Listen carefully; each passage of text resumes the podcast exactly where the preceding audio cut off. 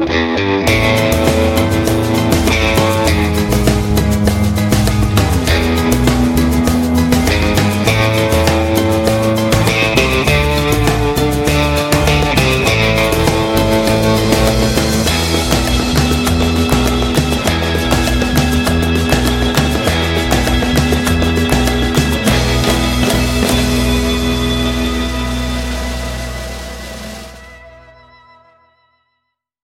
1911 is one of the most iconic firearms in history. Designed by John Browning, the 1911 was the standard issue sidearm of the U.S. military from 1911 to 1985. While Colt produced the original, almost every major firearm company has produced its own version. It's wildly revered for its reliability, crisp trigger, and is still a favorite for all types of shooters. Whether you're looking to buy or build a 1911 and just about everything for guns, log on to midwayusa.com. This upcoming concert season will be all about the boots, and Tecovas is your stop for the best in Western style. Tecovas has seasonal and limited edition offerings this spring and summer, including men's and women's boots, apparel, hats, bags, and more. All Tecovas boots are made by hand in a time honored tradition with timeless styles that are always on trend. And Tecovas has first wear comfort with little to no break in period. It's hard to find this level of comfort paired with this level of style. Stop by your local Tecova store, have a complimentary drink or two, that's WCB style, and shop new styles. The smell of fresh leather and friendly staff are at your service. Many stores even have leather custom branding to make your boots truly personalized. And with regular live music and events, there's no in store experience like it. If you can't make it into a store, just visit tecovas.com. That's T E C O V A S.com. They offer free shipping on all boots, as well as free returns and exchanges, and ship right to your door. Go to tecovas.com and find your new favorite pair of boots today.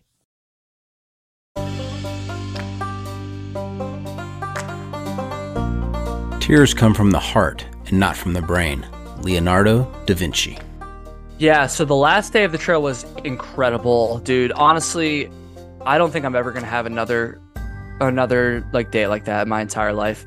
Like first through hike finished, one I had been obsessed with for many, many years, one that I wasn't sure I was going to be able to accomplish, but wanted to try for many, many years.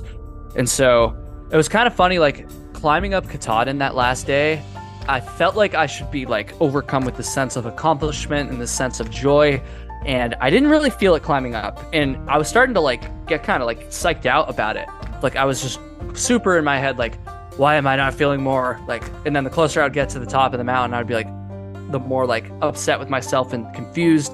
And then as soon as I saw the sign, like straight up, it all just came out. Like I started crying. It all just came out at once.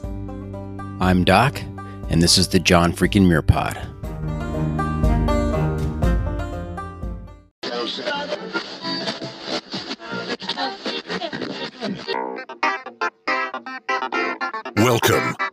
John Freakin' Muir Pod. Lace up those boots and sling on the pack for a romp through trails, short and long. With your host and Renaissance man, Doc, it's time to embrace the suck.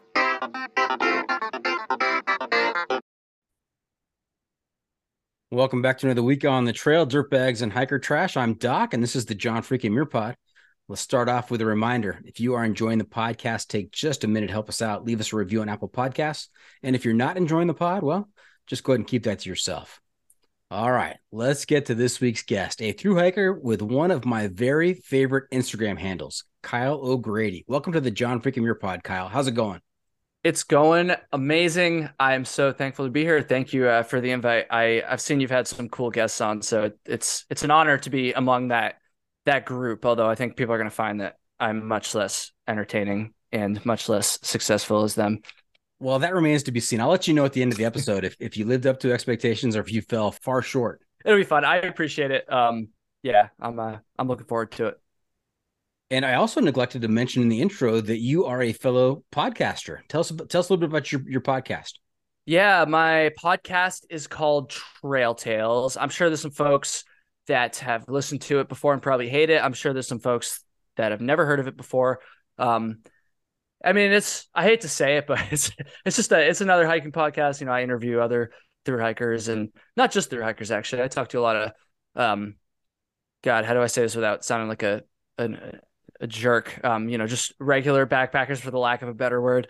Um, just people doing cool stuff on the trail.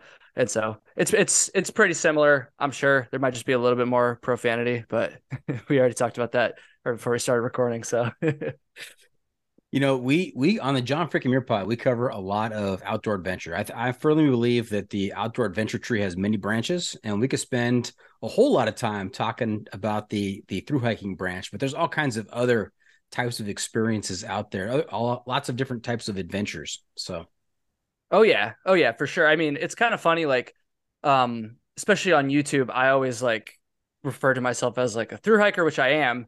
I mean, I think we're gonna get into that some of the stuff I've done, but like I also have done a ton of just like weekends backpacking too. So like I'm just as much of a weekend warrior as I am a through hiker. So yeah, I, I just I just use the through hiker, you know, badge of honor, of course, because I think I earned it.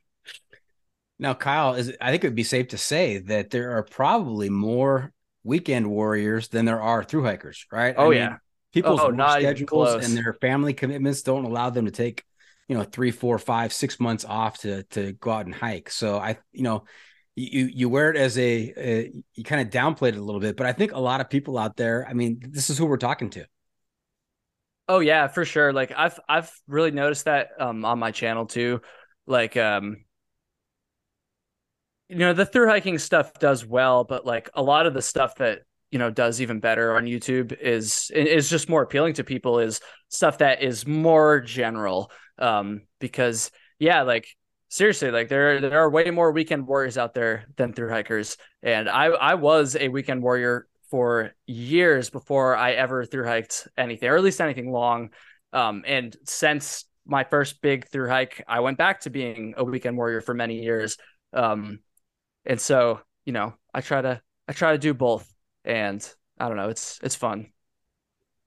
Okay, now regular viewers of the podcast might notice that I'm wearing a different shirt. This is not my normal shirt. Ooh. So, so Kyle, I want you to look very closely at your monitor.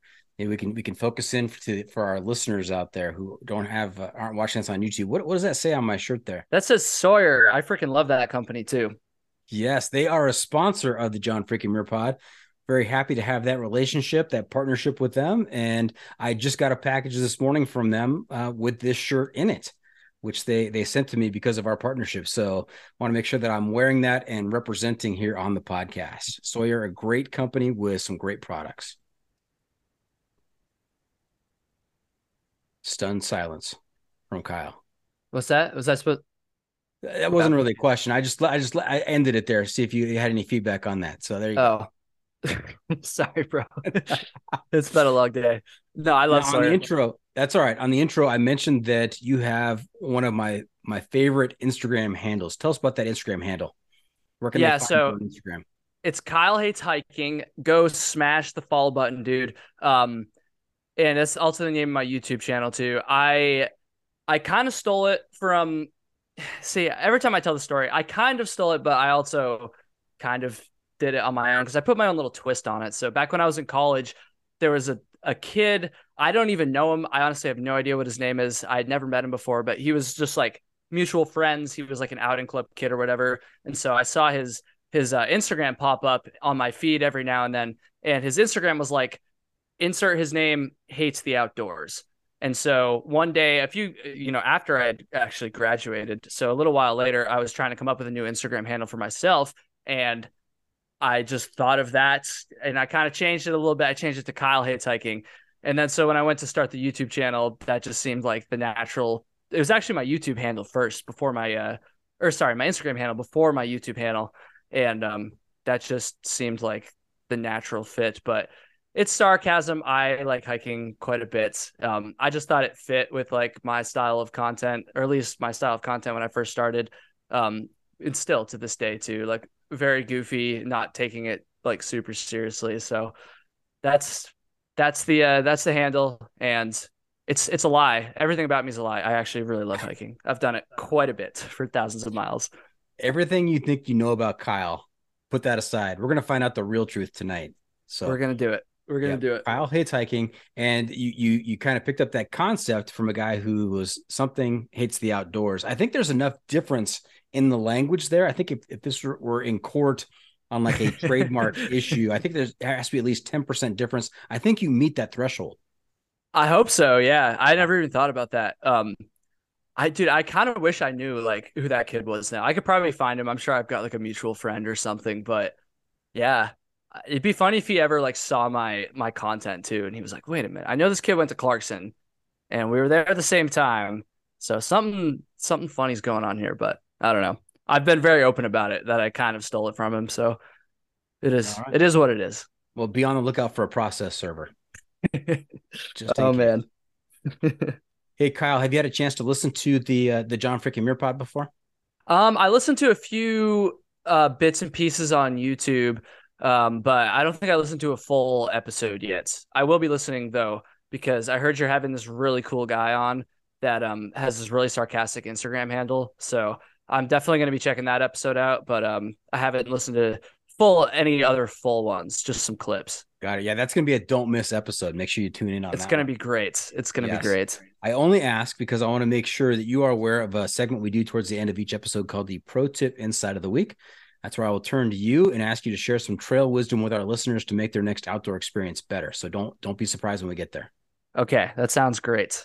Now you you are expected to drop trail wisdom throughout the episode, but you'll still be on the hook for that one. Dude, I think you had the wrong guy on. I don't know. No, that's not true. No wisdom. Let's let's drop it. I'll do my best. No promises, but okay.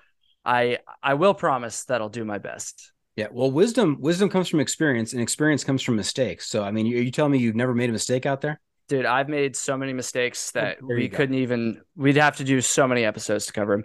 Um, especially at the beginning, like everybody, yourself included. I'm sure. Yeah. Um, I'm sure there's some guy out there that's like, no, like I nailed it, like my first time ever backpacking, but that was not me. That was definitely not me.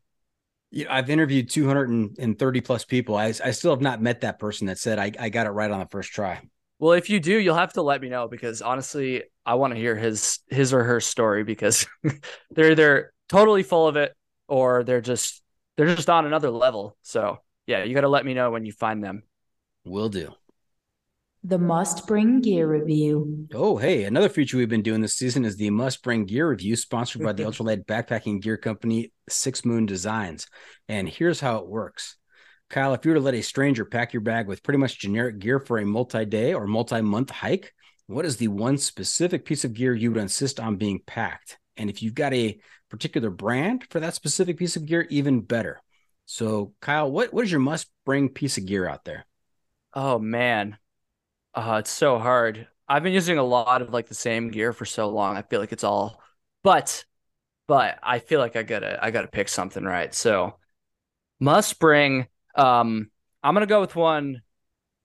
I'm gonna say a, a stove, and in particular, I'm not gonna choose some fancy, expensive, uh, backpacking like brand. I'm going to go with a stove because there's a lot of people out there that don't take stoves and it blows my mind how they can go backpacking and not have hot food or hot coffee. I don't get it. I don't I just don't get it, but in in, in the stove in particular I'm going to go with is it's B I think it's BRS or is it BSR? It's just like some Amazon brand. I always get the the uh, letters mixed up there, but it's one of those two. Uh, BRS maybe. It's just like a $15 Amazon little ultralight stove and dude, I can't go without it. I've gone through a few of them at this point because I end up stepping on them eventually, but and bending them. But um, I can't I can't go without it.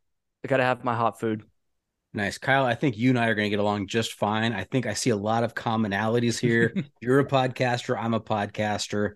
You've made a lot of mistakes. I've made a lot of mistakes you you you are not a cold soaker. I am vehemently opposed no. to cold soaking. In fact, it should I've be spent, illegal. Honestly, I've spent a lot of time on this podcasting just ranting about how people can cold soak. That's just. I, I, gave it a, a, good. I gave it the college try. I tried. Oh, you actually tried it, huh? I tried. I, I haven't even tried it. You know, I had I had somebody on who was a it was um, back backcountry food recipes for cold soaking, and she swore, you know, this is the way to go. You, all you have to do is have the right recipes. You can do this. It's great tasting. It's fantastic. I gave it a legitimate shot, and I was miserable after three days. So, yeah, mm. I would have to see the recipes. I would maybe consider it. I wouldn't commit to it for a full three days. I would commit to it for like a night, maybe, and like give it a try. If I could see the recipes and they looked okay. But dude, like the, the people that just go out there and just like cold soak like like ramen or you know like rice sides, there's no way. There's no way. I I couldn't do it. And like last year, um, on the PCT, I feel like it's especially common out west, maybe. Or yeah, I don't know. But um yeah, there's there's no way. It, you gotta have the stove. Gotta have the stove. And it might work better if you were alone, right? If you're the only person in your group, you know, there's no group, there's just you, and you're out there and you're cold soaking. You get to camp, you eat your food, it is what it is. But when you are in camp with other people and they've got hot food going, I mean, the hot food envy is real. Yeah, it must be. I wouldn't know if it's real because I just never done it before. And I, like I said, I, it would take a lot. It would take a lot. Although I did, I did promise in a video, um, like a month or two ago, that when my channel hit 100,000 subscribers, I would use the. Have you ever heard of the crotch pot before? I have not heard of the crotch pot. So it's like a, me. It's a it's total like it's total goofs. Um, I I'd never heard of it either until I made this video, but it's basically it's from Gossamer Gear. I'm pretty sure it's like kind of a joke, honestly, but it is on their website and you can buy it. Um, it's basically just like a I think it's just a, like a little DCF pouch that's designed to clip onto your shorts and you're supposed to use it to reheat your food by like stopping like an hour or two before you eat dinner and like putting your water and your food in the in the crotch pot and then tucking it into your crotch and then finishing your hike for the day. And like your body heat is supposed to like heat up the food.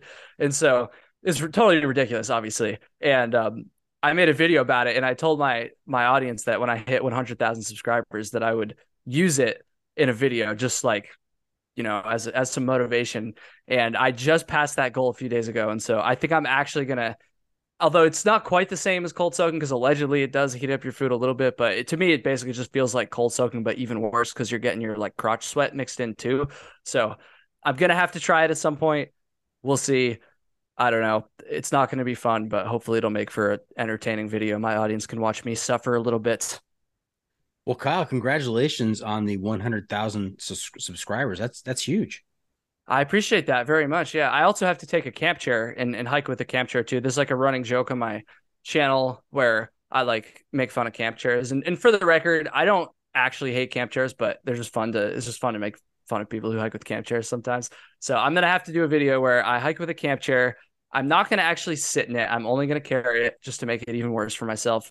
Um, and I'm gonna have to eat with the crotch pot. So it's going to be probably one of the worst hikes that I've ever done. So uh, that'll be coming sometime soon, unfortunately. Excuse me for just a second while I write in my notes here, not to mention my camp chair to Kyle during this episode. yeah, make sure you jot that down.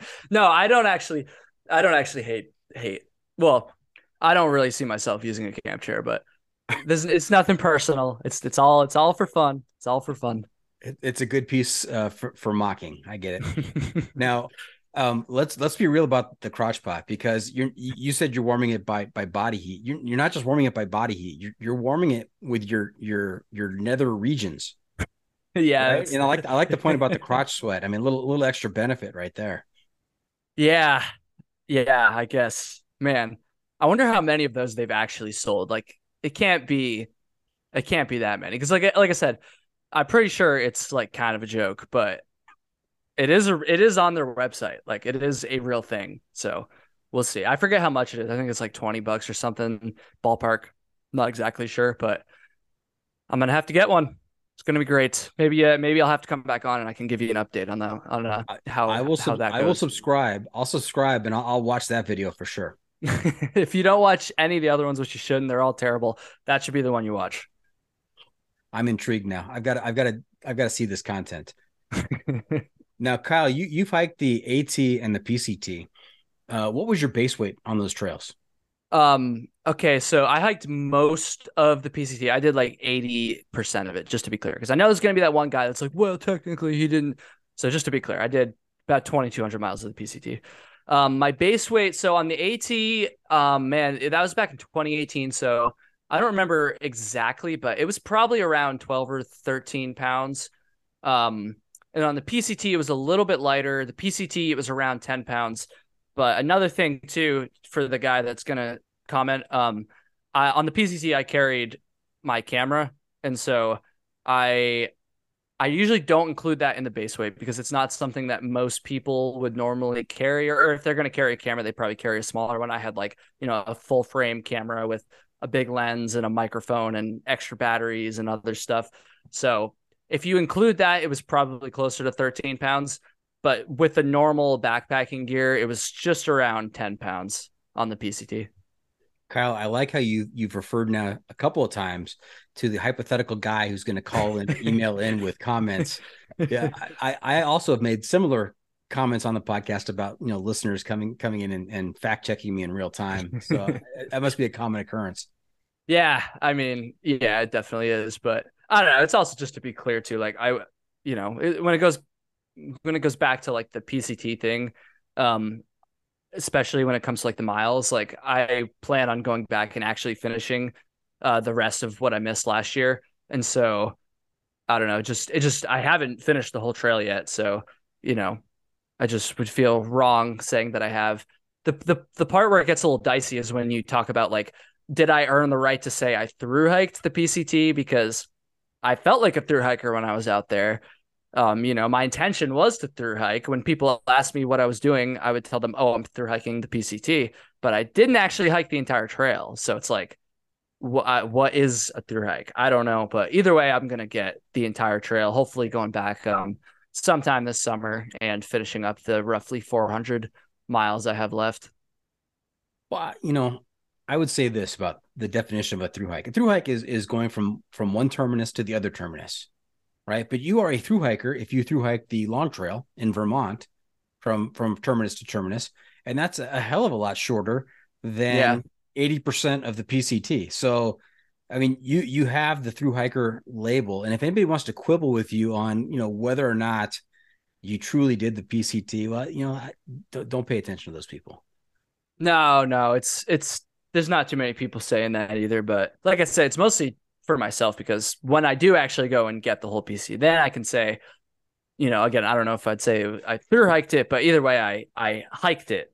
You know, certainly I I, I hiked it all, and, and I'm hopefully gonna go back and um, mm, maybe I shouldn't say exactly when, but sometime this summer I'll say and uh and finish it up if all goes to plan. It's I don't have like all the details finalized yet, so I'm not like fully committed, but that's uh that's the goal because it's honestly been eating away at me a little bit having come so far and, and gotten so close and then not been able to finish the whole thing which is a whole a whole uh story we can get into but the the short version is mm, fires mostly yeah. um had to skip some sections because of fires and and it just became quite a hassle at the end but yeah i'll i'll i'll finish it up if not this year then some point in the near future because yeah, it's it's eating at me a little bit for sure. Yeah, well, let's put a pin in that. We'll we'll talk about your PCT hike and what happened uh, a little bit later in the show. But you you did the AT in 2018 and the PCT in 2022. Sticking with the gear the gear angle here, um, what changed in your gear between 2018 and 2022, or was it exactly the same? Yeah, it was actually like fairly similar. Um, the the literal gear items themselves were different, but um, the models of a number of things did stay the same. I think the only piece of gear that was exactly the same, like literal piece of gear that I brought on both was my uh, pot, which is an MSR Titan kettle. Um, but my backpack, I used a ULA CDT for both hikes. Um, obviously, the one on the AT back in 2018 was an older version, and then I got a new one before the PCT. Um, but same backpack.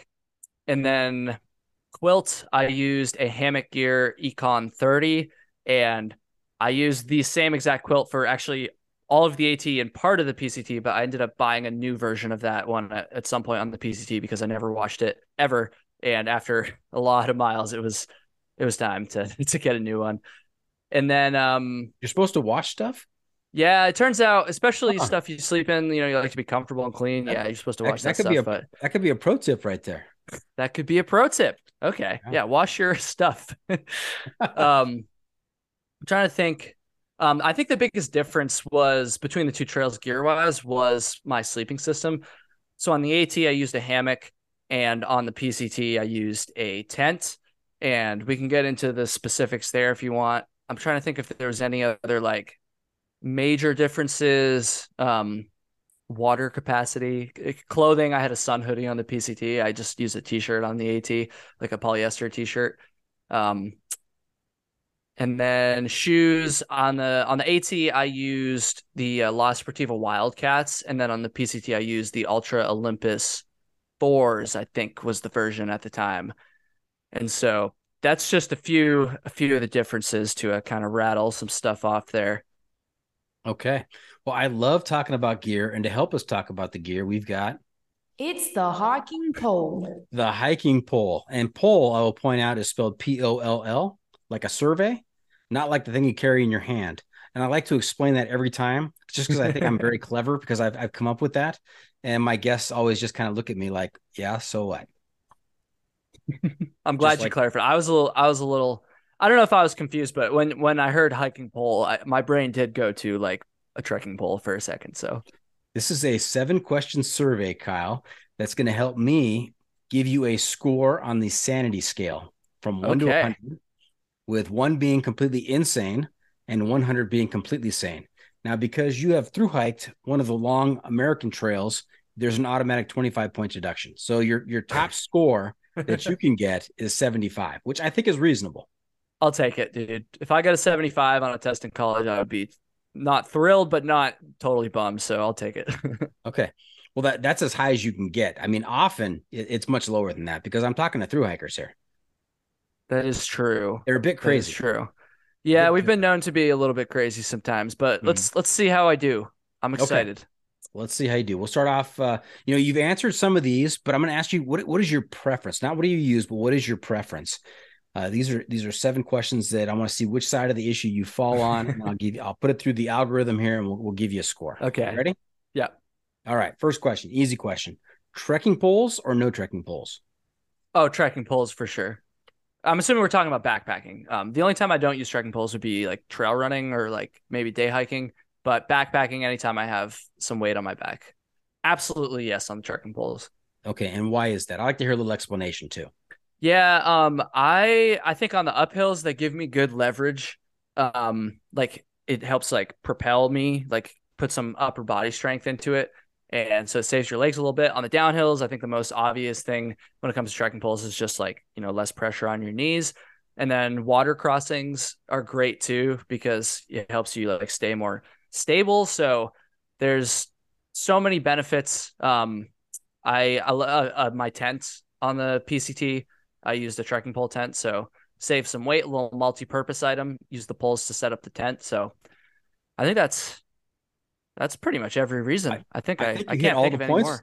You hit all the points right there. That that's like you get extra points for that. for that Yes, yes, I good. should get. That's like if you took a test and you just like had such a good answer, you gave so much detail that the teacher was like, you get you get the bonus points. Yeah, you get full credit plus some more. That, was that was that was good. You hit every single reason why, and I like the way you put the the leverage part going up up uphill. I've explained it as it's, it's almost like having handrails when you're when you're going up a set of stairs. Yeah, that's you're a good way to put it. You're pulling yourself up. It's, it's that's a good way to put it.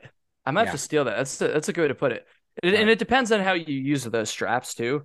Like Mhm. some people, I don't know. I I don't know how you fall. Do you like actually use the straps, or do you just kind of I use the them? straps. I use Okay. the straps. Because a lot of people don't use the straps. They'll use the poles, but they don't use the straps. And I'm like, in order to get the full leverage, you got to use the straps. But Yeah. there's definitely some people that disagree with that because I've I've been told that that is wrong many times in the comments on YouTube. Well, if you do use the handrails uh, concept, make sure you change it at least ten percent, so I don't have to I have to send anybody after you. we'll see. We'll see. All right, question number two: What's on your feet? What do you prefer, boots or trail runners? Oh, trail runners, 100%. Not even close. was that one of your early mistakes thinking that okay i'm hiking there are these things called hiking boots i should probably wear hiking boots if i'm hiking It's a very intuitive thing, honestly. Um, let's see. I don't think I ever went full like like you know midway up my calf boot, but I definitely had like shoes that were heavier than they needed to be, like a lot more like you know rugged, like ankle, um, like ankle height shoes probably. And I learned that mistake or that lesson rather very quickly, very quickly. Um, except for like winter. Like if it's winter, I'll still actually I don't really backpack much during the winter. Come to think of it, but like you know just regular hiking during the winter. In that case, I'll bring boots if it's like going to be cold and you know there's snow on the trail. But if it's three season, it's it's trail runners all the way, all day. Okay, you said boots that you don't wear those boots that are midway up your calves. What are those? Are those Uggs?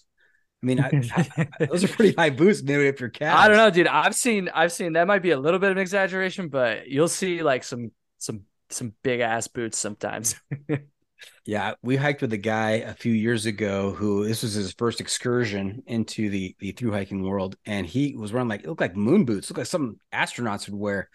I'm like, how is this going to work? Boots. And, and it, yeah, it, those didn't last very long. So, yeah, yeah, and then they get wet and they don't dry out for mm-hmm. days on end. That's honestly one of the biggest reasons why I like trail runners better. Is just yeah, they get wet a little bit easier, but man, they dry out so much faster. It's it's very well worth it in my opinion.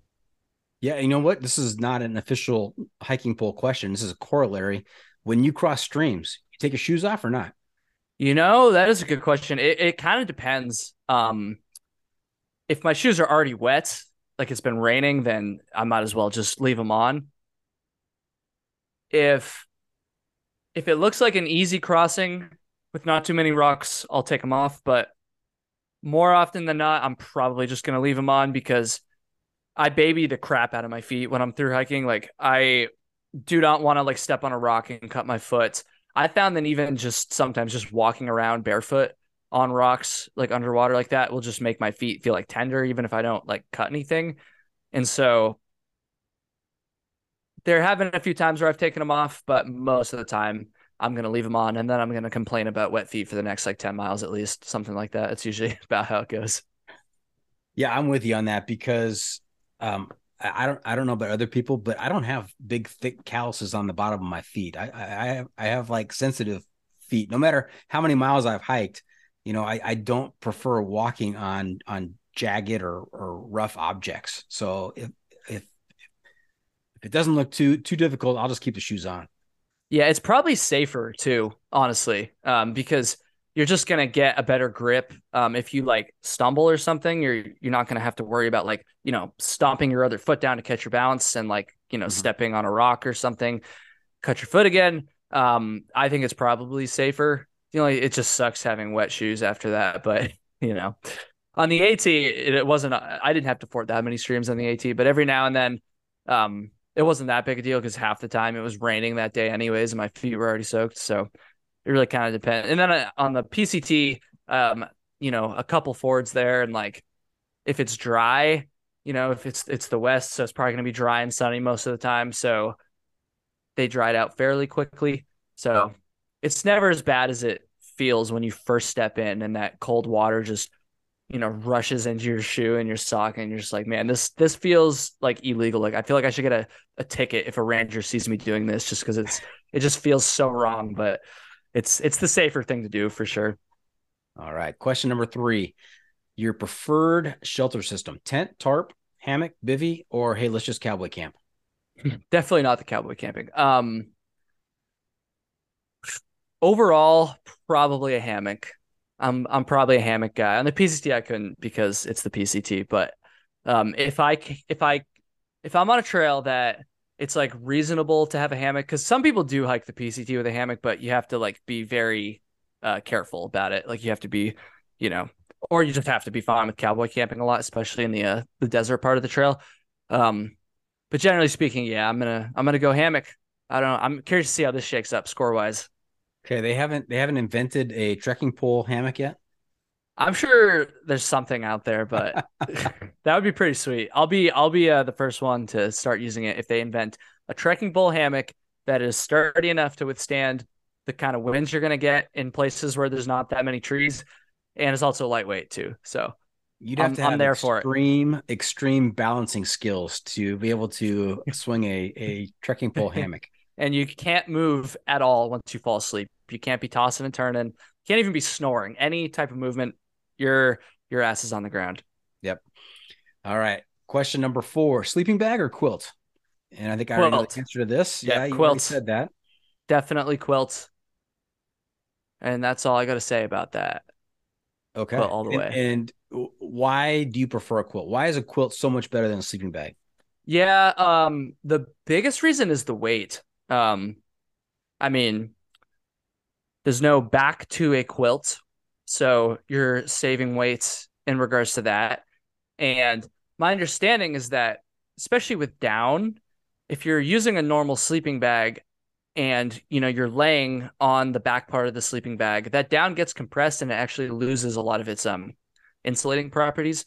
Um that's my understanding anyways. And so it's kind of it's almost like you know you're kind of you don't really need that extra weight of the back of the sleeping bag or uh, the uh, quilt rather so i prefer the quilt for sure. It's sometimes it's nice too because it's a little bit easier to kind of like almost use it as a blanket kind of like spread it over you and have part of you under the quilt part of you outside the quilt. It makes that a little bit more comfortable.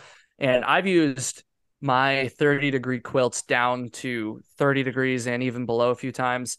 And you know when it's when it's around that temperature i'm using other stuff in addition to keep me warm like a uh, a sleeping bag liner and you know just thermals and like you know literal clothing that i'm wearing um you know in addition to the quilts but i've been able to stay pretty warm in some pretty cold temperatures even just using a quilt with no mummy you know thing going up around a hood i guess it'd be going up around my head um it's it's always worked for me You're just wearing all your layers.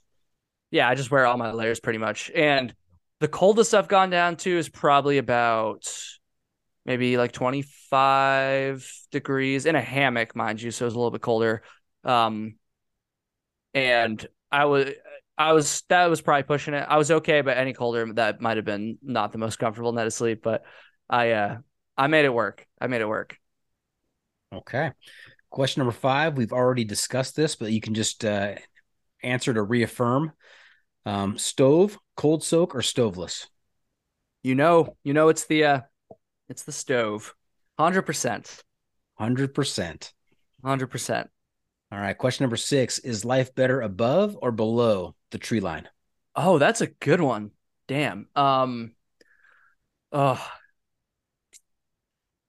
it depends on the weather. I mean, come on. Um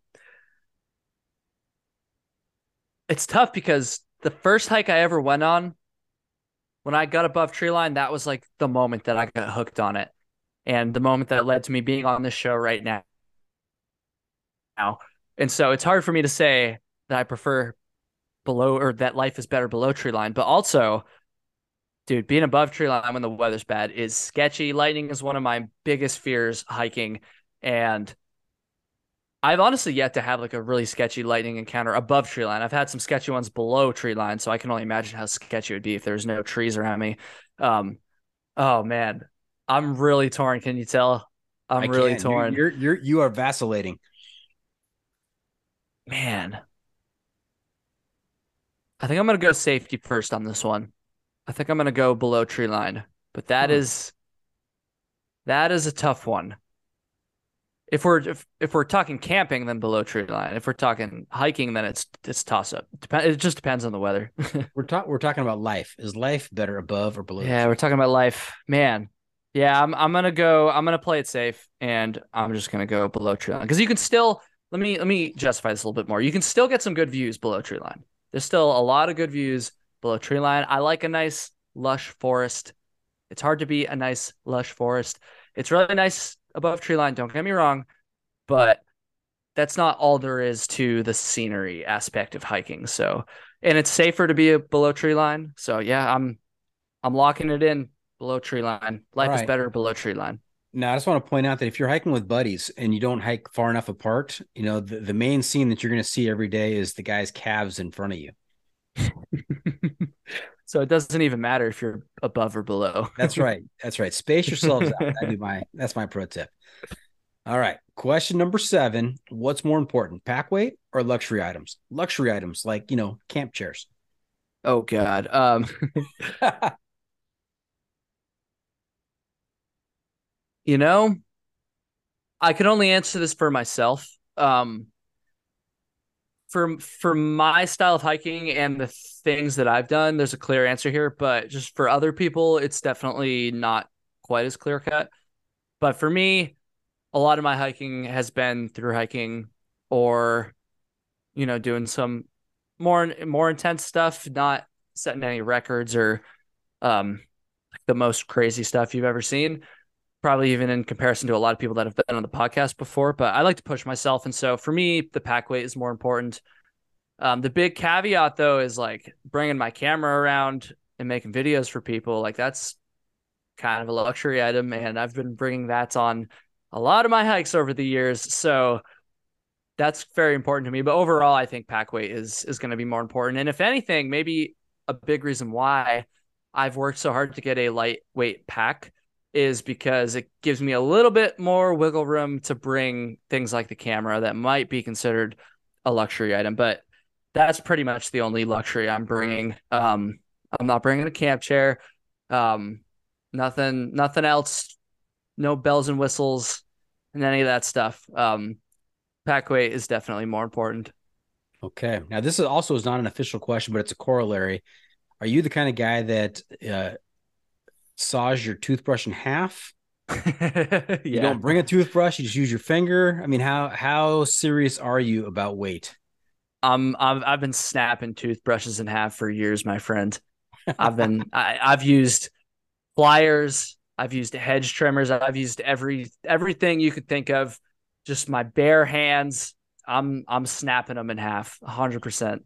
That should be a video on your pod on your uh, on your YouTube channel. You know, Oh, my friends. ways, all the different ways to snap that toothbrush in half.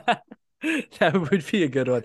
That would be that would be a really good one, honestly. I've I've I've snapped toothbrushes in half in videos before, but a full video on how to cut your toothbrush in half. I should be the one taking notes over here because that is that is not a bad idea. That is not a bad idea at all, my friend. Lots of views on that one, let me tell you. All right, Kyle, I got your answers.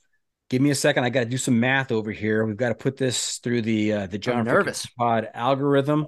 I'm So nervous. carry the two. I'm going to divide by root three.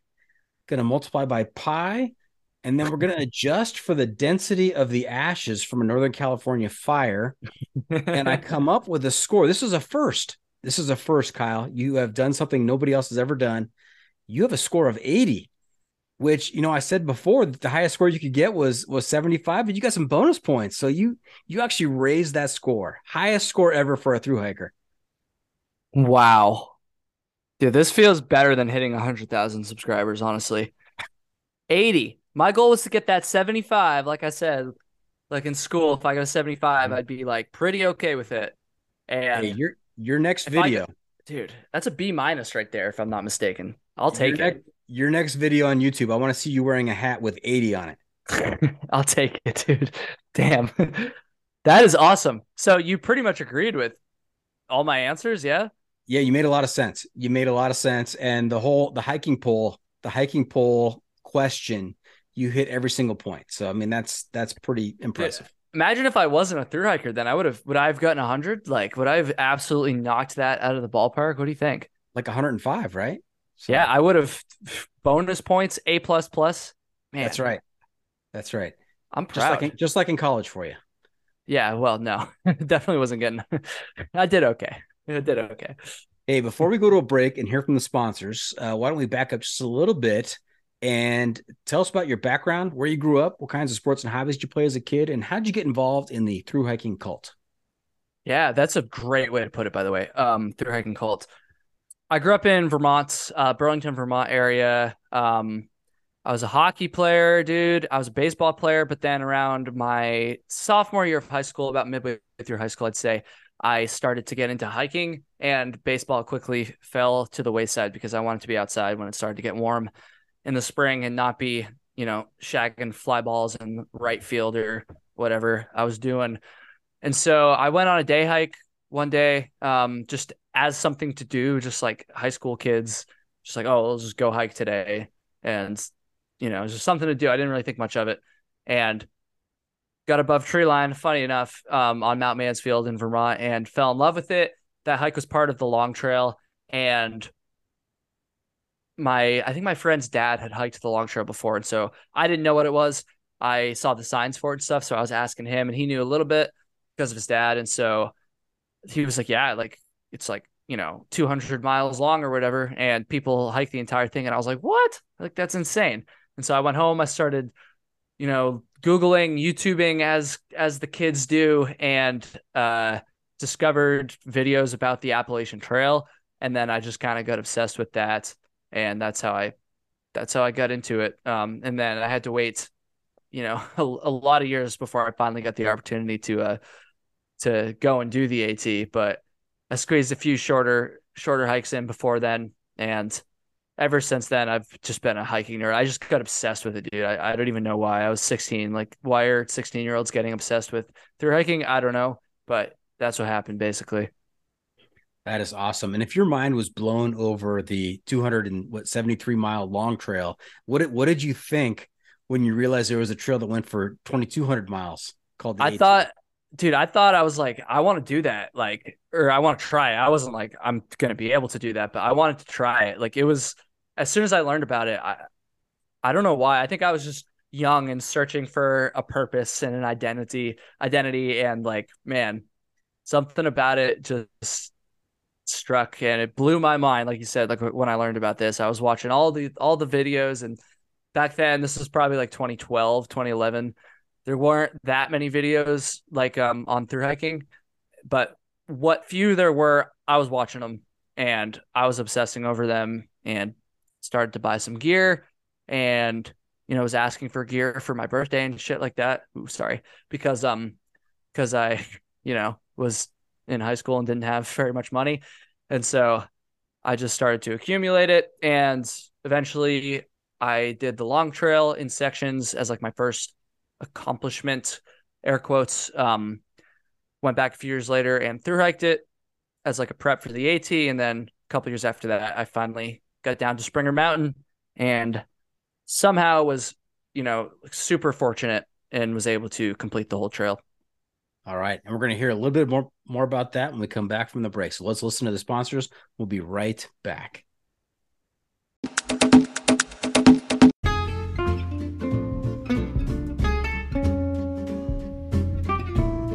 From the backcountry to the backyard, we believe everyone deserves the highest level of protection.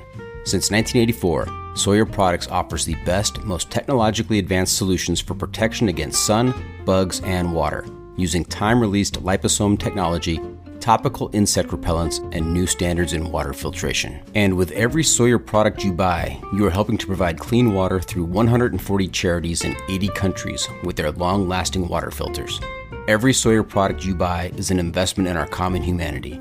Choose Sawyer and keep the adventure going, knowing that their products have been tested and chosen by those who count on serious protection on the trail all day long.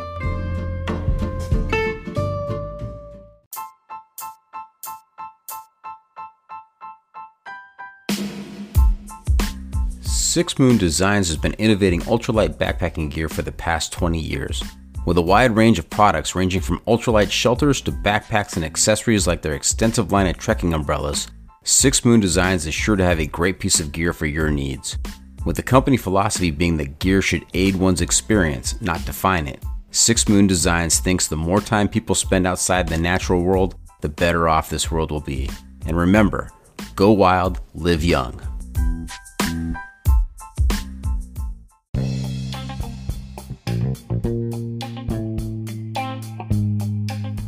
This episode is sponsored by Jolly Gear.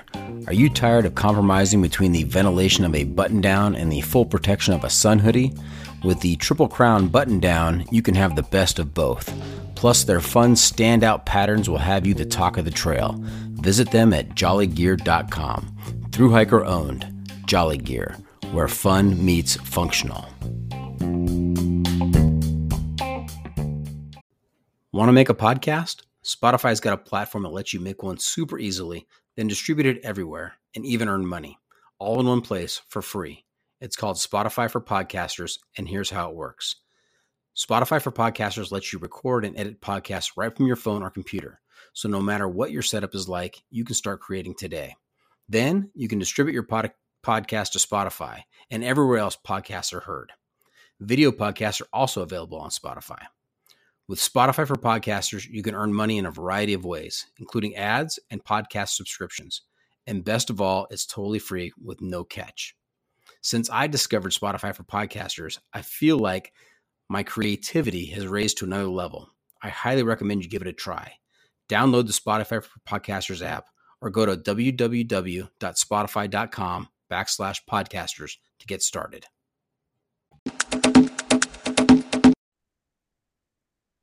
And welcome back. We are talking to Kyle O'Grady, uh, owner of the owner and creator of the Kyle Hates Hiking YouTube channel. And we heard a little bit about your background. We, we did a couple of segments there. Now we want to get to the nitty gritty of your actual hikes.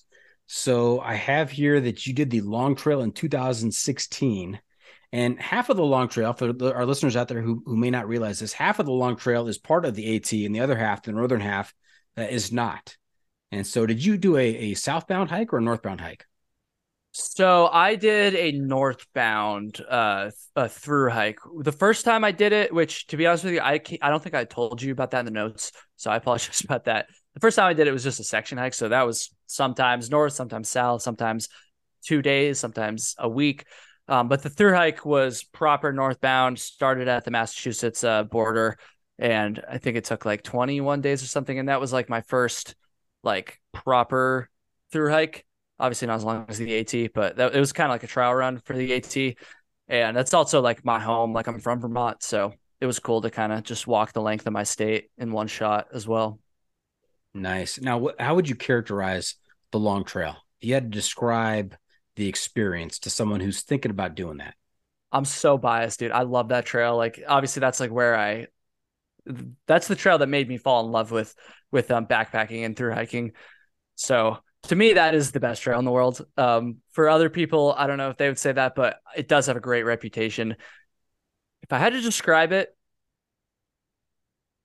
I would say it's brutal in the best way possible and I can dissect that if you'd like, or we can just let people's imaginations wander.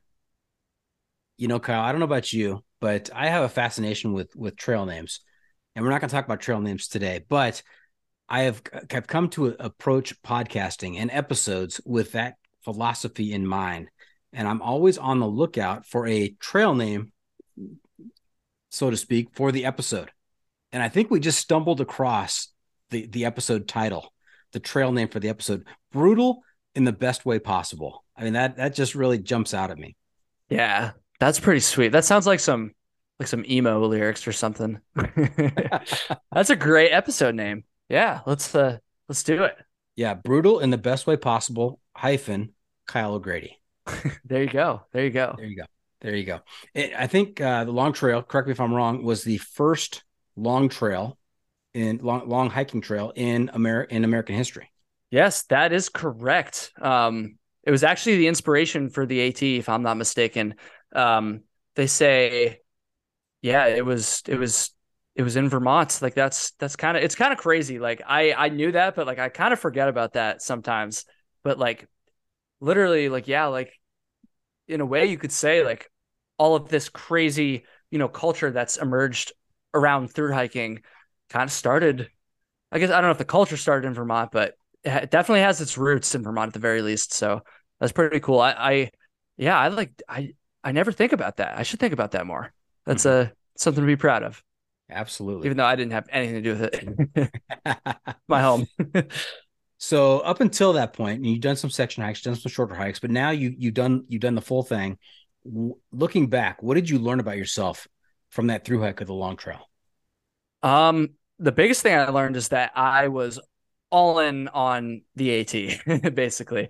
Um, but other things too, like patience is a big one. That's one of the biggest things that I've learned from from hiking and and given that the long trail was like my first proper through hike, I'm sure that I became more patient as a result because it's like it's not always like super fun you know, walking all day. And so very often I would be looking forward to getting to camp at the end of the day or looking forward to the next mountain or town or whatever it is. And sometimes you just, a lot of the time, actually, you just got to be patient and just ride it out. And you can't be so impulsive and just, you know, want it right now. You got to kind of enjoy the ride. And so patience is a big one. And then, like I said, um, going into the long trail, I already knew that I wanted to do the AT, but I wasn't like, I wasn't going around telling everybody I'm like 100% going to do the AT yet. Um, after the long trail, after that trial run, and honestly, I still remember it so well. Like the day that I finished the long trail, I was like, dude, I want to keep going. Like, I want to turn around and go right back. Like, I had so much fun. And when I finished, uh, the day I finished, I was like, I'm all in on the AT after I graduate college. Like, that was, that was the final, like, nail in the coffin, per se. That was the final trial run. Everything went great. I felt great. Um, and I had so much fun that that's what pushed me over the edge at the end of the day. Now, you said quite a few things there that resonated with me. Just want to touch on a few of them. One is that it's not real until you publish it out into the world, right? When you say exactly. something, that's a, that's a whole lot more pressure, right? Other than just keeping it to yourself. Once you once you say it, then then there's some added pressure that and expectations of others that you're going to go do that. The other thing is I, li- I like the whole concept about patience because I think that hiking, trail running, running, so many activities that we that we do um, maybe even some work related activities. If you are in a hurry and if you're expecting things to get done like right now, you're going to be disappointed. But if you go into it knowing that, hey, I'm going to be out here for a while. This is going to this is going to take a while. And you know what? At times it's going to suck. And if you go into into it with that attitude, I think there's a, a higher degree of success because um, when when your expectations don't match the reality, that's when there's really a disconnect. I agree with that so much, dude. Like before the AT, I got myself so convinced that this is going to be like the hardest thing I've ever done in my life. And like it was pretty hard. Um, but I I took like that I took that so seriously and I think it really paid off. So so yeah. The the the patience thing is is interesting. I think it also I think another reason just to it's a little bit off not really off topic, but a little bit of a different reason is when I was getting into hiking, like we just established, I was so young. And I, I just feel like maybe this is a generalization, but at least for myself, I'll just speak for myself. Um, when I was like in high school and I, when I was younger, I was just like very impulsive. And I just, I feel like backpacking and through hiking was really what I needed to kind of like teach me that like you got to have some patience sometimes in order to have good things come to you. And that was a good that was a good lesson for me and one that I definitely needed. I would have had to learn it one way or another, but backpacking gave me a head start on that, I think. I love that. Through hiking as a teacher. Yeah, for sure. yeah. All right. So you, are successful with the long trail, and now you, have got your sights set on the AT. What uh, what are your expectations going into the AT? Man, um, honestly, my expectation kind of going back to what I just said a minute ago was that it was going to be like super super hard. I hyped myself up so much. I was like I spent like so much time on the mental preparation for the AT. At that point, I had done the long trail. I'd done quite a bit of other um, backpacking as well. And so I felt like physically I was good to go. I felt like mentally, well, actually physically to go back to that, I wasn't sure if I'd be able to, you know, do it for months on end, but I knew that I could string together a couple weeks at the very least of of a strenuous hiking days and be okay. And um, so so physically I was good to go. Uh, gear wise, I was good to go. I felt like very confident with my gear, and that's a big thing that people struggle with at the start of the AT. A lot of the time, if you've never through hike before, never backpacked before, like the gear stuff really throws people off. And so I felt like I was good to go there. Um, so my main expectation was just focused on this is going to be really hard. I'm going to expect this to be so difficult. I'm going to rise to the occasion. Like I'm all in. I'm doing this thing, and it it turned out it was like really hard. But I think I was like I said a minute ago. Again, um, I was like so hard on myself when it came to the mental preparation that actually ended up being slightly easier than I think I thought it was going to be, albeit still very very difficult. Now, Kyle, any siblings? Yeah, I have a younger sister younger sister. Does she also through hike? No, no, no, no. She's not not outdoorsy. I think that's fascinating that that that kids grow up in the same household, same environment, and yet they, you know, one of them one of them is like full tilt in the outdoors, and the other one is like, no way, no way. Yeah, it is kind of interesting, honestly. I never really thought about that actually. Um, yeah, it's it's bizarre. My parents aren't outdoorsy either. Like it was just something I fell into, honestly. So when you head down to Springer Mountain, what what is the consensus of your family? Are they are they you know supportive but think you're a little bit crazy, or are they like Kyle? What are you doing with your life? They were fully on board. They're still fully on board to this day. I'm so grateful for that because I know people who have folks back home who just don't understand and aren't supportive. Um, and that is that is hard. And so I'm I'm so grateful uh, that my family was on board. They actually drove me I, I went to Clarkson University in Northern New York, and they picked me up after graduation and drove me all the way from just a 20, 30 miles south of the Canadian border all the way down to Springer Mountain and dropped me off there. And like, so they were fully on board. I think it helped that I had been backpacking for a number of years before that. And it helped that I had the long trail through hike under my belt. Um, and so they were fully supportive and I can't say it enough. Like I'm so so grateful for that. They've been fully supportive with with everything when it comes to hiking and my content too, and like all this stuff. And yeah, very very grateful. Did they ever say, "Hey, Kyle, you know, it would have been a lot more thoughtful and considered if you'd just done a southbound hike"? well, you know, it still would have been a good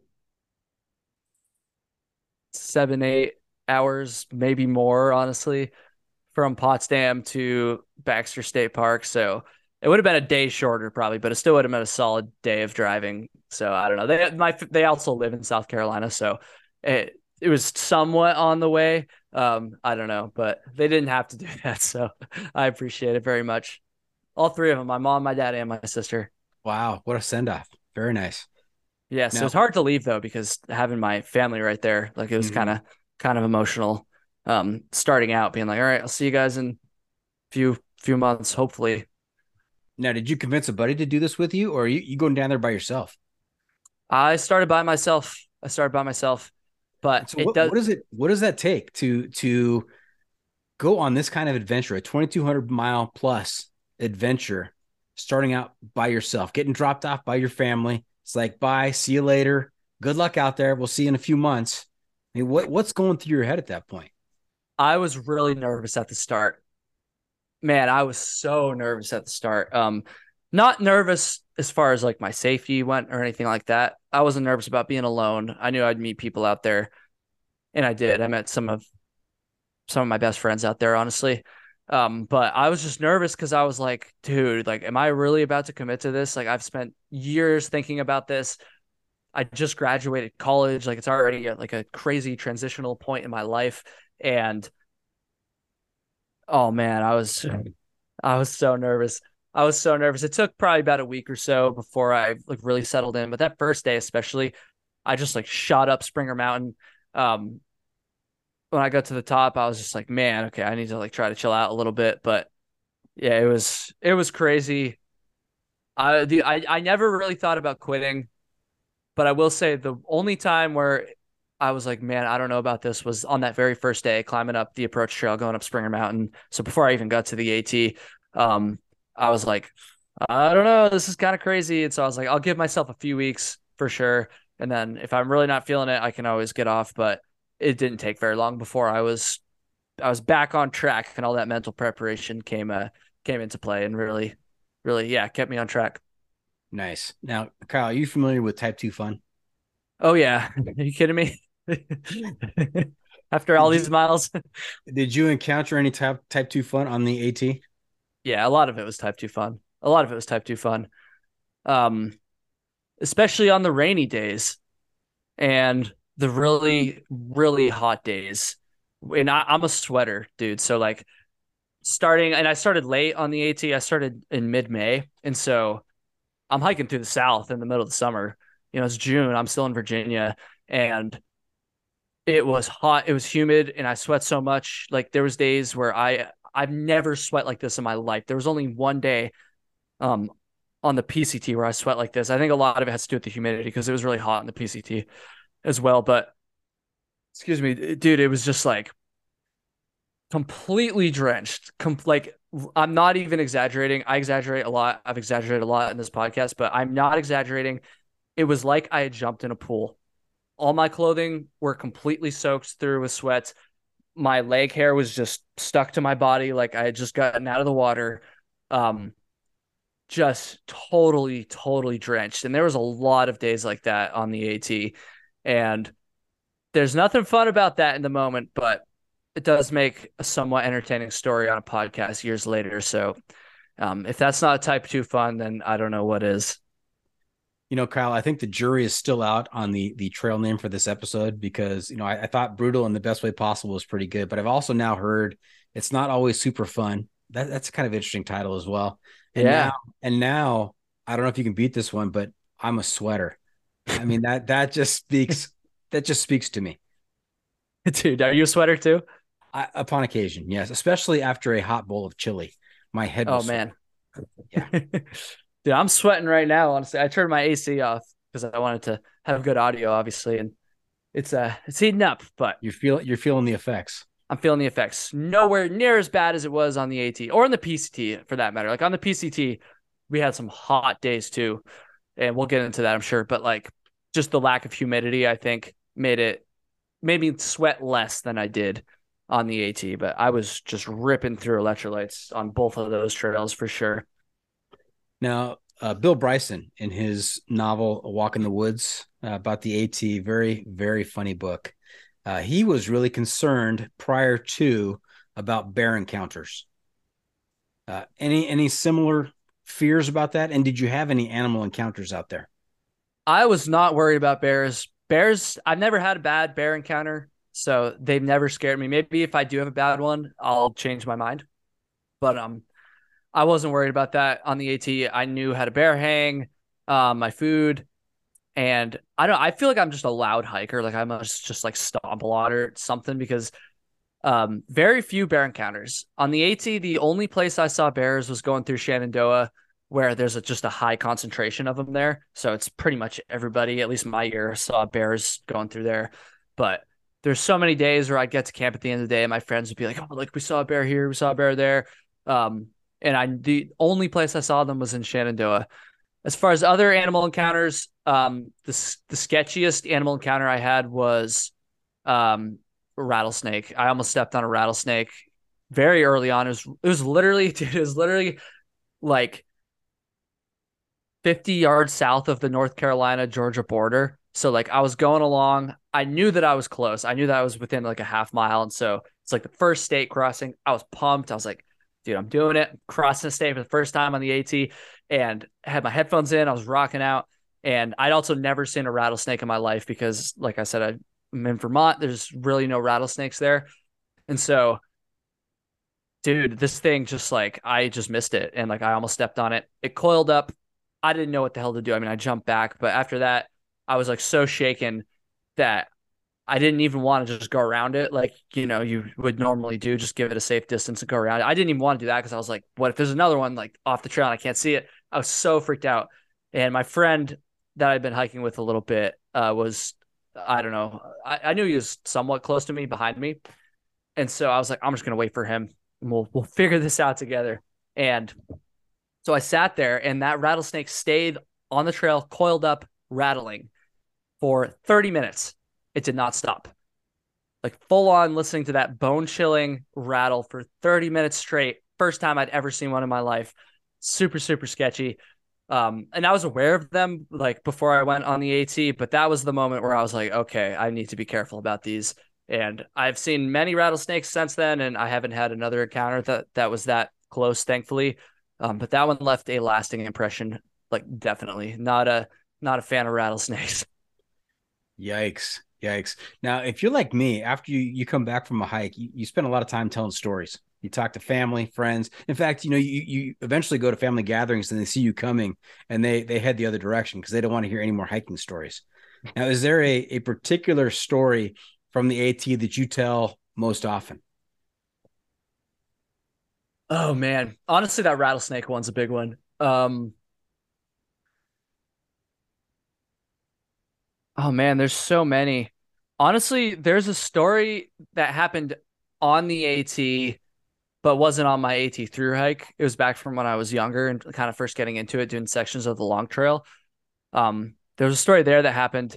Um, but honestly, my biggest go-to story from my AT through hike specifically is probably the rattlesnake story I literally just told. but I'm happy to tell. It. I'm happy to. I'm. Ha- I'm happy to just pick another one, uh, another random one from the AT if you'd like.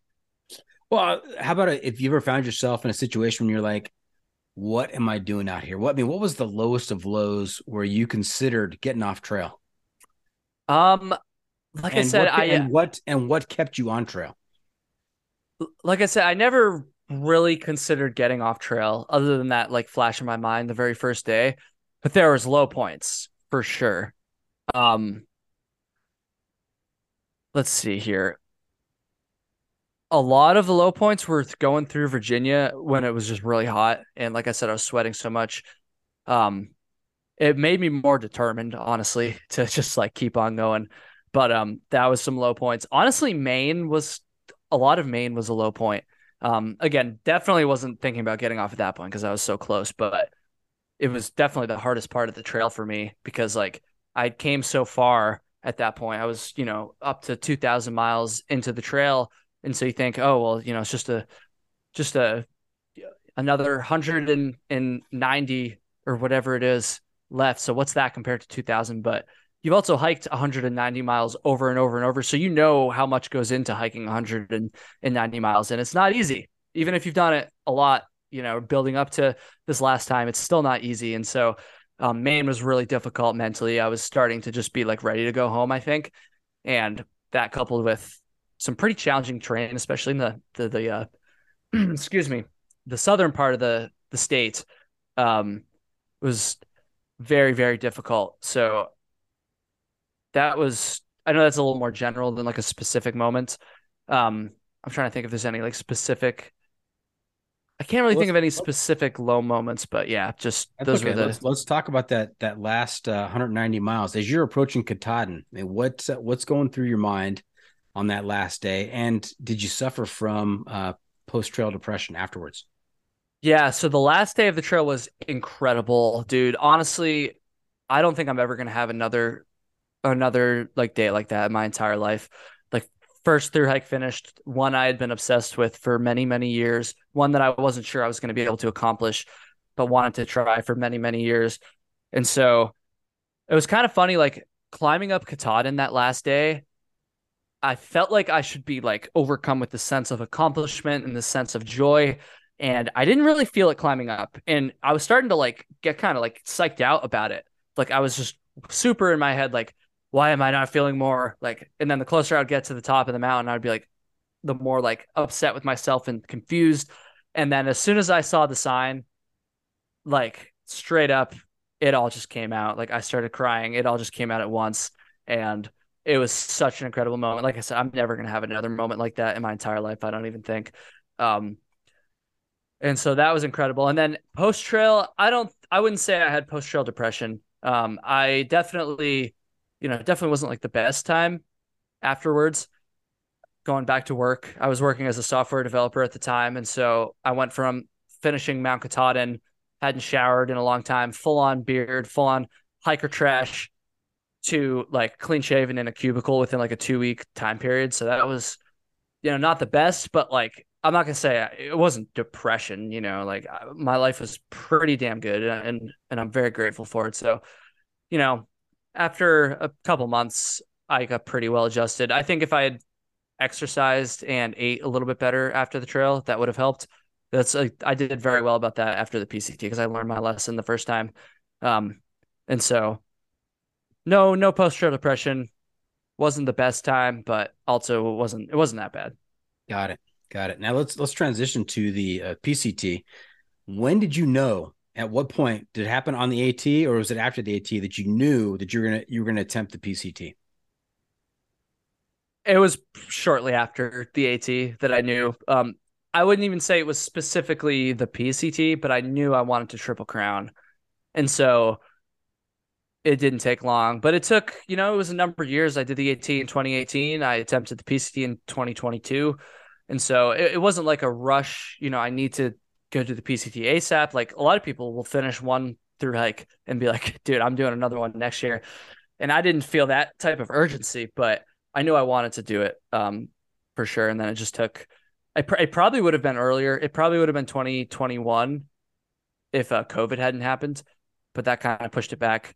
Um, but I knew I knew I wanted to do it. I knew I wanted to do the CDT as well shortly after the AT. When when is the CDT taking place?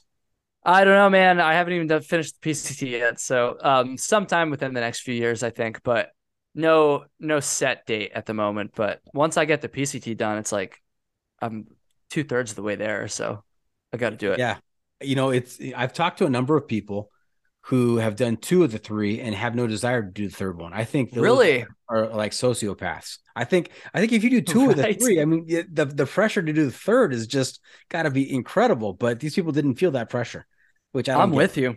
I'm with you, man. I'm with you. I know people. I'm sure you do too that have done one of the trails multiple times, but they haven't done any of the other ones, and that's a little crazy to me too, to be honest. But hey, every, it's different for everybody, so you know. That's right. Each their own. Different for everybody. I want you to think now about your your experience on the AT and the PCT combined, and I want you to think of uh, your your most typical hiker trash moment. Do we want to start off with a definition of what do you have? I mean, what is hiker trash? Do you have to do something to earn that title, and and where do you fall in that spectrum? What is hiker trash? Yeah, if, if you're looking at the, go ahead and look at your monitor. See, see it on the, hat. hat. You see the hat. You see the hat. So how, how do you get to wear a hat like this? I feel like an imposter sometimes. So no, I think um I've never thought about this before. You got me stumped a little bit. Uh, I can definitely think of some hiker trash moments that I've had, but it's like, how do you, how do I know I've had those hiker trash moments if I can't even define it, right? Um, well, maybe we start with the moments. Maybe maybe we start with you. You said you've had some hiker trash moments. Maybe that that'll help us define it. I think I might. I think I might have it actually. I think I might have a definition. Okay. Um, it just came to me.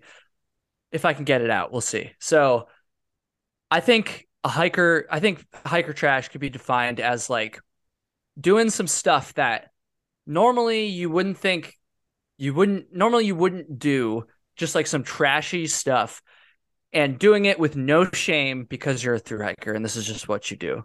I don't know. How's that? that that's that's pretty good. That's pretty good. IB Tat, his definition of hiker trash is in order to wear that badge, you had to spend at least one night in some kind of uh, bathroom, whether it be a porta potty or uh, you know a, a, pit toilet, something. That that's a great definition. Although if that was the definition, I am not hiker trash because I've yet to do that. I almost did once on the AT, but the lights came on and they were motion censored, so we had to move because we wouldn't have been able to sleep. We would have slept fine in the bathroom if it weren't for the lights, but um, I love IB Tat, by the way. IB Tat's the man. Yes. Um, yeah, I don't know. I mean, that's a good definition for sure. I, I'm if I had to bet, I would say that more through hikers have done that than haven't done that. I'm just yeah. I'm just in the the uh... yeah. I, I, like your definition as well. I mean, IB Tats that's a definition. It's not the definition. That's that's right, his definition. Right. Um, let, us hear about a couple of your moments. All right, so um, the first two that come to mind are both from the AT, and then I can try to think of one from the PCT too. But um, from the AT, the first one, the first moment where I ever truly felt like hiker trash was very early on in the AT. I was hitching from Newfound Gap into Gatlinburg, Tennessee, so in the middle of the Smoky Mountains, and we got picked up. It was like a rainy day, not a great day, cold. Um, this guy in a pickup truck pulls over. He had just been camping and he's like, "Yeah, you guys can hop in the back." And he's like, "Oh, sorry about the trash bags back there. I just got done camping." And so we we get in the back of this guy's truck, and it's just a cooler, some dirty camping equipment, and just trash bags. And so we're like sitting on these trash bags, and so there's there's a connection to hiker trash. And then about halfway down the mountain, because it's a pretty long hitch for AT standards, um, he opens like the little back window of the, of the pickup truck and he's just like, "Hey, there's some beer left in that cooler if you guys want some." And we're like, "All right." So we're we're in Tennessee. We're sitting on trash bags and we're drinking beer in the back of a pickup truck, and that felt pretty. That felt pretty hiker trash. Um, That's a good moment right there. Yeah, it was a good one. And honestly, I think the biggest one, probably ever that I can think of, at least off the top of my head here, was in New Hampshire. Me and some friends we went to this little town called um it's it's like not even a town uh, is it bartlett new hampshire in the White Mountains. Um, it's at the intersection of 302 and the road that goes up to Pinkham Notch. I can't remember the name of the little town. Carroll, maybe? I don't know. It doesn't matter. Near Jackson, New Hampshire, anyways. Um, there's a Dairy Queen there, which I think has closed down since because I've driven by a few times and it's been closed. It might it's been a little bit since I've gone back now, but anyways, there's a Dairy Queen there. We were gonna take a zero the next day. We got in, you know, around dinner time, and we didn't want to pay for a hotel for two nights because, you know, by the time we finished eating, it was starting to get dark, and it was like, are we gonna pay for the hotel across the street for two nights when pretty much all we're gonna do is just go to bed, and we know we're gonna take a zero tomorrow anyway. And so we were like, what we're gonna do is we're gonna book the room for tomorrow night and instead of staying there tonight, too, we're going to save that money by walking outside the Dairy Queen, banging a right, walking into the woods, and just setting up our stuff there. And so we slept behind a Dairy Queen for a night. And it was awesome. It's a little bit misleading because this is in the White Mountains. So it's not like it's a city and we're like sleeping next to a dumpster or anything. Like there was a patch of woods behind it. But we slept behind the Dairy Queen. We hit it again in the morning, and then we uh, got to the hotel and got clean. Nice. Sleeping behind a Dairy Queen is also an acceptable definition for hiker trash. Yeah, or any. We'll extend it to any fast food restaurant. How about that? Dairy Queen has a particular ring that I really, I really appreciate. but yeah, we can do that too. yeah, it's it's a good one. All right, Kyle, take us through what ended your PCT hike. Yeah, so fires were the big thing. Um, so we got to Stevens Pass in Washington State. And at this point, we had to skip a few other sections of the trail. We had we had skipped from Mount Shasta up to uh, Ashland, Oregon, which was a good. I don't remember off the top of my head, but well over 100 miles, maybe like 150 miles, 160, something like that, maybe a little bit more. Um, and then we also had to skip a 60 mile section of the trail in Oregon that was closed because of a fire. And so at this point, we had already skipped a few times, which sucks. It doesn't feel good, especially coming from my AT mentality, which was hike the entire trail. And that was my goal with the PCT too, however unrealistic that was. And we get up to uh, um, Leavenworth, Washington, Stevens, uh, Stevens Pass area, and there's more fires popping up. A few days earlier, we had learned that the Canadian border of all places was closed due to a fire. Um, the one place it, it had finally felt like I was getting some momentum again after kind of the the blows that we took in skipping the previous times. And I was like, well, you know what? At least we're gonna get to hike all of Washington. At least we're gonna get to get to that Canadian border. Um, and then we learned the Canadian border is closed, and so that was a real bummer. But we still kept going and we're like, I guess we'll just hike as far as we can. But the the end became very unclear at that point. And so we get to Stevens Pass and now there's there's even more fires popping up. In fact, when we when we were about to go hike out from Stevens Pass, the road on the other side of of uh, the pass was closed because of a fire, and it was getting real smoky. And we saw some hikers. The trail was still open, but we saw some hikers turning around actually and, and coming back down um, because they said it was pretty bad. There were people that kept going to. I know that for a fact. Like I said, it wasn't closed, but it was just very dicey. And we knew some people that were ahead of us that had gotten out or that had gotten off trail at Stehekin. We knew a couple people that had kept going to Rainy Pass. The the end destination at this point had just ceased to exist. We didn't know how much further we were going to go, and it was smoky and it was just like, man, it just didn't really feel worth it to continue. And there was also another big thing. Um, I was hiking with a guy named Brandon at that point, and his parents had flown up from Texas to uh, surprise him. I had helped coordinate that with them. And so in Leavenworth, they had picked us up and they had, you know, taken us to an Airbnb and like spoiled the crap out of us for a day. And they were planning on heading back to the airport to fly home that next day and they were the ones that dropped us back off at Stevens Pass. And when we got up there and we see these hikers turning around and a bunch of other hikers confused about what to do, just like we were, and we're hearing about hikers who had gotten off up ahead of us and we didn't know where we're going to end. And we have Brandon's parents sitting there ready to take us to the airport. Um, so no hitching, no buses or trains or anything to get to Seattle, just a ride straight there. Um, all those factors combined, we we just were like, man, we got to come back. Like, we got to come back. We'll do this next beautiful section when the weather's better and and the uh or not the weather, the, the fire conditions are better, and when the borders actually open. And so that's that's the story. Um, real bummer, but at the end of the day, I'm just glad that I was safe and I'll be back. I'll be back to finish it up. Yeah, you got to make some tough decisions out there. Uh, what was Brandon's trail name? His trail name was Phoenix. It's kind of funny though. I I I just called him Brandon the whole time, basically.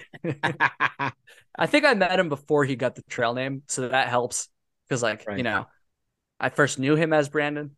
Um, there's other people that I first knew them by their trail names, and I still call their call them by their trail names even off trail. So it really just depends. But yeah, Brandon was Brandon was Brandon to me. Got it. Now it seems to me, I, am not sure if I should trust my memory on this or not, but it seems to me the last four or five years there have been a lot more fires uh, in the northern part of the the PCT. Is that just a southern part too? Life? Is that it's just a new way of life uh, with the way things are, or or has this always been happening? Am I mistaken? I mean, fires have always been happening for sure. I'm not an expert on this. Um, I just wanted mm-hmm. to say that too. Um, but it does seem like the last few years have been bad. We'll see how this year is because I know California's gotten a ton of snow this year.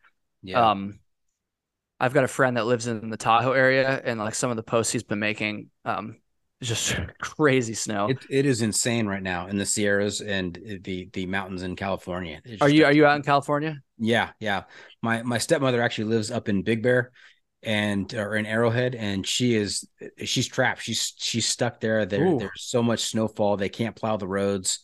Uh, she's got enough. food. oh, dude, I heard about that actually. I heard yeah. about that. Um, just yeah. today, I think I heard about and that. snowpack um, in the snowpack in the Sierras. It is going to be a dicey summer in the Sierras with the uh, the river crossings uh, and everything else that goes with that snowpack. So at the very least, let's hope it makes a difference on the fires. Honestly, you yeah. being out there, you'd probably be better equipped to answer this question than than I would. Honestly, as a as a native East Coaster.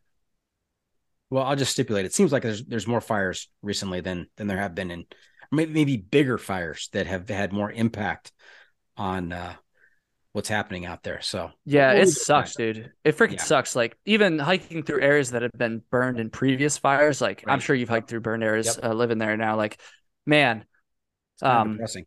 It's super depressing. Honestly, like I hate to say it, but you know, active fires aside, like the burned areas, like man, like people talk about how beautiful the PCT is and it is beautiful. But I feel like a lot of time people are like, "Oh, like the PCT is so much more beautiful than the AT." I think like the most beautiful piece or most beautiful parts of the PCT are more beautiful than the AT, but the bad parts are worse than the AT. Those burn zones, man, they suck, and yep. there's only more and more of them, unfortunately. So, Agreed. yeah, they're they're a bummer. Yeah, Kyle, I feel like we have just scratched the surface with you. I know we've got uh, we had some other hikes that we wanted to talk about, but I'm gonna I'm going to get from you right now a promise to come back on the podcast to to do a second episode and and cover some more ground here. I want to hear more about the PCT, more about some of the smaller hikes that you've done, and also talk about you know what's next for you. But we are going to move on. Is that all right? That is totally fine. That's totally fine. All right. Hey Kyle, you know where we are right now? Is it the pro pro tip? the pro tip insight of the week. That is right, Kyle. You get extra points. You're like at you're like at 85 now. You're you're amazing. You you you're killing this. The solid B. Perfect. solid B. All right, time for the pro tip insight of the week, where you get to share some trail wisdom with our listeners to make their next outdoor experience even better. So, what do you have for us? Okay. Um dude, carry and if you're if you're using um smart water bottles like this, right here, which a lot of people do, um, carry an extra bottle cap because if you think about it, if you lose this bottle cap right here, this bottle is almost useless. You know, around camp, maybe you could still, but and when it comes to hiking, you know, if it's sloshing around in your backpack, this bottle is useless. And this little bottle cap, it's clear, it's tiny, it's very easy to lose. Carry an extra bottle cap because it's almost a safety thing, dude. Nobody talks about this. More people need to talk about this. Like it's almost a safety thing. If you lose like a huge, if, if you're in the desert or something, you lose like a huge portion of your water capacity. That's not good. Um, carry an extra bottle cap. That's that's that's a that's a pro tip. and it's funny. wis- that's some yeah. wisdom right there. It's funny. I actually, for some reason, I've always done this. I can't remember if I came up with it myself or someone else did it, and I was like, "That's a good idea." But I always carried one, and then I never lost them until a hike I did very recently. I finally lost a bottle cap for the first time, and I was very glad that all these years, all these miles, I've carried an extra one because It all paid I needed off. it. It, all paid off. And if you cut your your toothbrush handle in half with your chainsaw, I mean that that counteracts the the extra ounces of of carrying that extra bottle cap. It's probably about the same weight. You got a point. Okay. So there you have it. That's it. This episode is just about in the books. Hope our listeners enjoyed our time with Kyle. I want to thank you for joining us this week. Kyle, once again, how can our listeners keep up with you on social media? Where can they find updates on your latest adventures? So Instagram is at Kyle Hates Hiking. YouTube is Kyle Hates Hiking. If you go on there, type that in, you'll find my cringy thumbnails and my face just all over your feed. Um, and then my podcast Trail Tales, you can find that on whatever app you're listening to this. Um, it's the one with the blue cover and TikTok. Ugh, gross. But yeah, I'm on TikTok. Don't follow me on TikTok. Delete your TikTok. Um, and yeah, I think that's uh, I think that's everything, dude. Thank you so much. This was so fun. Like, uh, I love the format here. It's way different than all the other podcasts I've been on. Uh, thanks, so Kyle. You're doing you got a good thing going. Thank you, sir. Hey, remember to check out the pod on social media as well. We're on Facebook, YouTube, Instagram, Twitter, and TikTok. And I share your opinion on TikTok. Uh, a little, little bit cringy there. Um, Yeah. And if you have comments or clips you want to share with me, you can send it to me at johnfreakinmuir at gmail.com. The Adventure Media Recommendation. Hey, Kyle, we're also looking to you to share a recommendation for a book, movie, documentary, website, some sort of uh, outdoor media that'll keep our listeners connected to the trail. We're calling this our adventure media recommendation. Any any recommendations for us? Can I share a YouTube channel? Absolutely. Um, now We'll, we'll stipulate they should they should tune into your YouTube channel. But do you have something else Yeah. besides that one? I have way better recommendations than mine, to be honest. Um, I- would say IBTAT, but since he's already been on the show, I'm hoping that your listeners are already familiar with him. Um, I think his channel is super underrated. But another channel, I He's, think he's every- one of my he's one of my mom's favorites. I love, dude. mom is a he's the man. subscriber to IBTAT's uh, YouTube channel. His production level and the amount of work he does on his videos while through hiking is insane. I don't know how he does it. Crazy. Um, but if I could plug another one, because um, I'm assuming your listeners are already familiar with IBTAT, um, go follow uh, Taylor, the New Hampshire hiker on YouTube. She through hiked the Appalachian Trail in 2021, I believe. And um, she's doing another long through hike this year as well. She hasn't announced which one yet, but um, it's going to be sweet. And so definitely go check her channel out. She's awesome. She's wholesome. She's way, she's way better at hiking and making videos than I am. So go, uh, go subscribe to her channel. She's a close friend of mine too. So go, uh, go check her out. Nice. What was her name? One more time. Uh, Taylor, the New Hampshire hiker. That's N A, New Hampshire. I don't even know what it is, dude. New Um, Hampshire. New Hampshire. If you just type like in slang? Appalachian, Is that slang for New it's Hampshire? like a yeah, yeah. It's like a I think it's like a New England accent thing, like New Hampshire, something like that. Um, in my part of New England, we don't really have accents, but in New in, in New Hampshire and especially Massachusetts, that's Okay. definitely not the case. So if you just type in Appalachian Trail Taylor, it'll probably come up.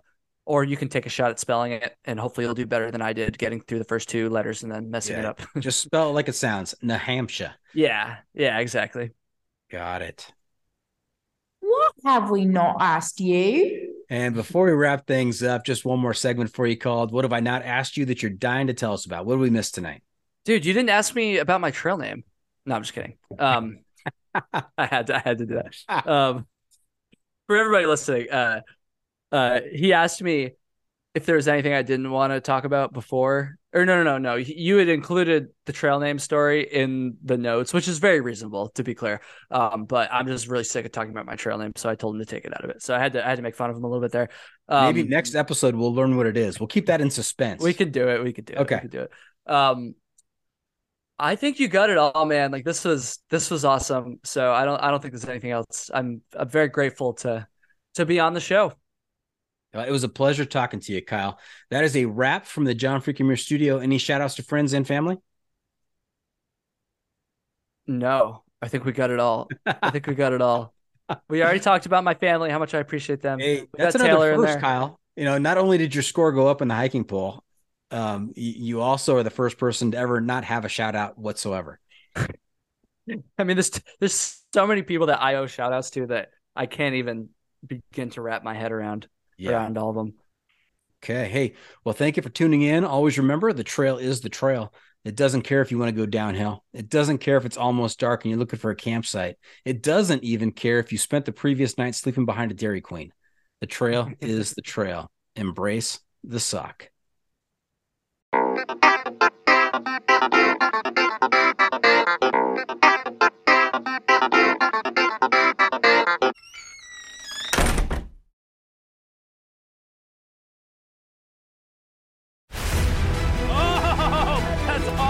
Don't miss Thursdays with Saltwater Experience, brought to you by Golden Boat Lifts, every Thursday night from 7 to 10 p.m. Eastern on Waypoint TV, the destination for outdoor entertainment.